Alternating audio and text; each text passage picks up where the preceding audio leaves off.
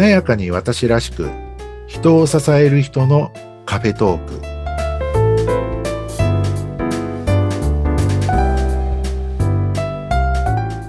こんにちは、西川学です。こんにちは、内谷沢子です。内谷さん、今回もよろしくお願いします。よろしくお願いします。さて、今回はどんなお話でしょうか。今日はですね、はい、ちょっと問いをご用意しましてですね、はい、早速どんな問いかっていうと、はい、もしほにゃららだったら何をしていますか。もしほにゃららだったら何をしていますか。そこのほにゃららが分かんないからなんだろう全くピンとこないんですけど、なんでしょう。ですよね。でこの問いは、はい、どちらかというと内谷さんと私のこのねポッドキャスト番組はこう、人を支える人のためのこうカフェトークって、はい、言ってますけれども、どちらかというとこう人のこう支援をする、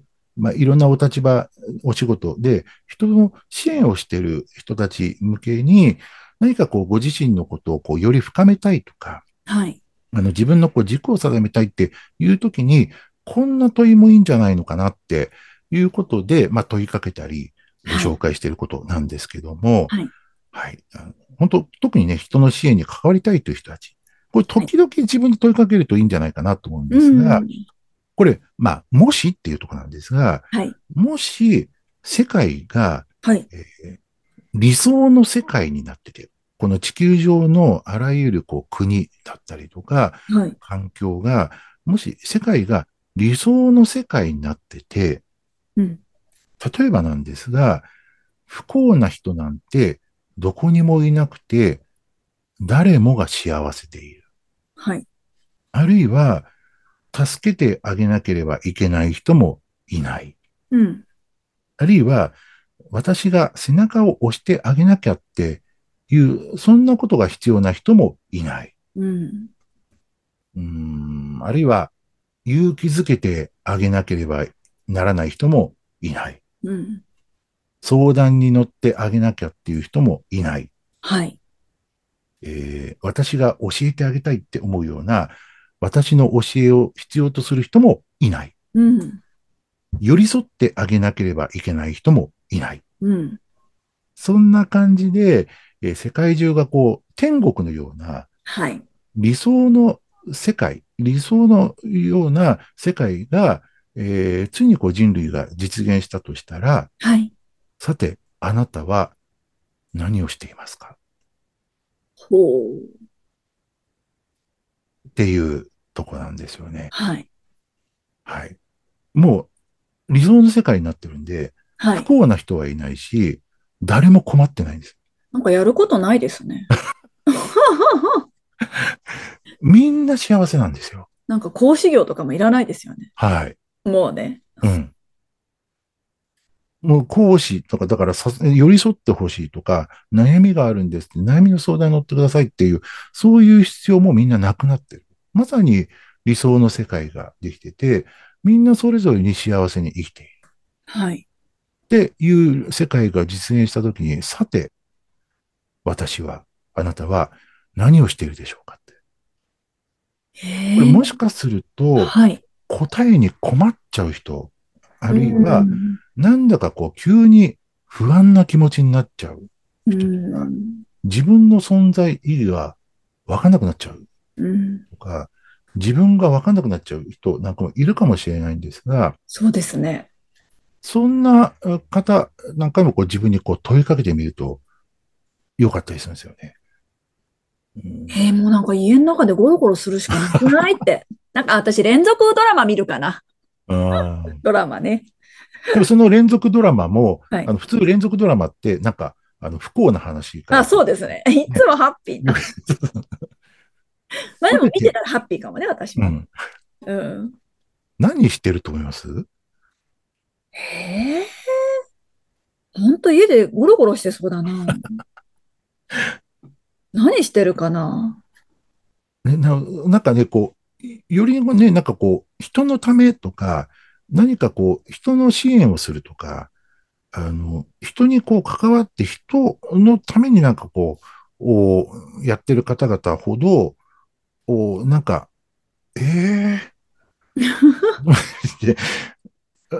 ねえ、なんか困っちゃうとか、本当ね、なんか逆に不安になってくるとか。何するかな。スポーツクラブにでも行きますかね。ああ、ああ、なんか自分の健康を、より健康にするために、美味しいものを食べに行くとか。自分がよりこう健康になっていくためですかね。なんか今自分のためになんかあまり時間を割いてないので、すべての時間を自分に使うかな。そうですよね。僕なんかも自分でこれこう問いかけてみると、なんかこう自分の助けをこうね、お互いに僕も他の人の助けを必要としないとか、自分はこう、今の自分でこう十分に幸せとか、他の人たちもそれぞれこうみんなこう自分でこう幸せになってるって言うと、じゃあ今のね、僕みたいなこう立場とか仕事の人って何するかなって思うと、やっぱり自分を高めることに集中していくかな、みたいな。まあそうならざるを得ないっていう部分かもしれないんですけども、いかにですね、自分の次元を上げていくかとか、自分を成長させていくかっていう、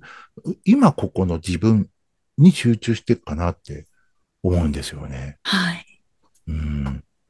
とすると、それって結構大事なことなのかなって思ったりもするんですよね。なんかこう、つい人のためとか、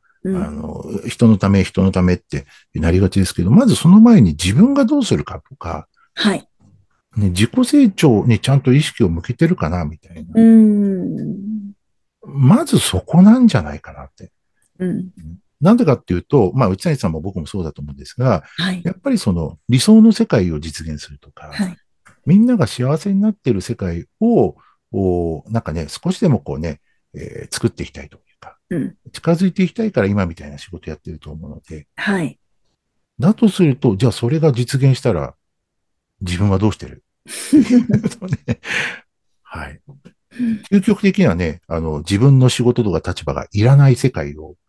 目指しているので。なるほど。でも言われると